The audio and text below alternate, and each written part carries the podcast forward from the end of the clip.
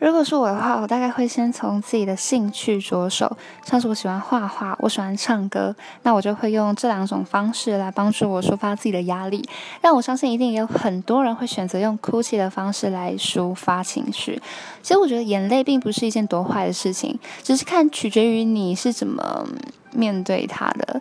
因为如果你认为说哦，只要哭的话就可以解决事情，只要哭的话就会有谁来帮助我，那就大错特错。所以我觉得。抒发压力有很多种方式，要找对一个属于自己最适合的才是最重要的哦。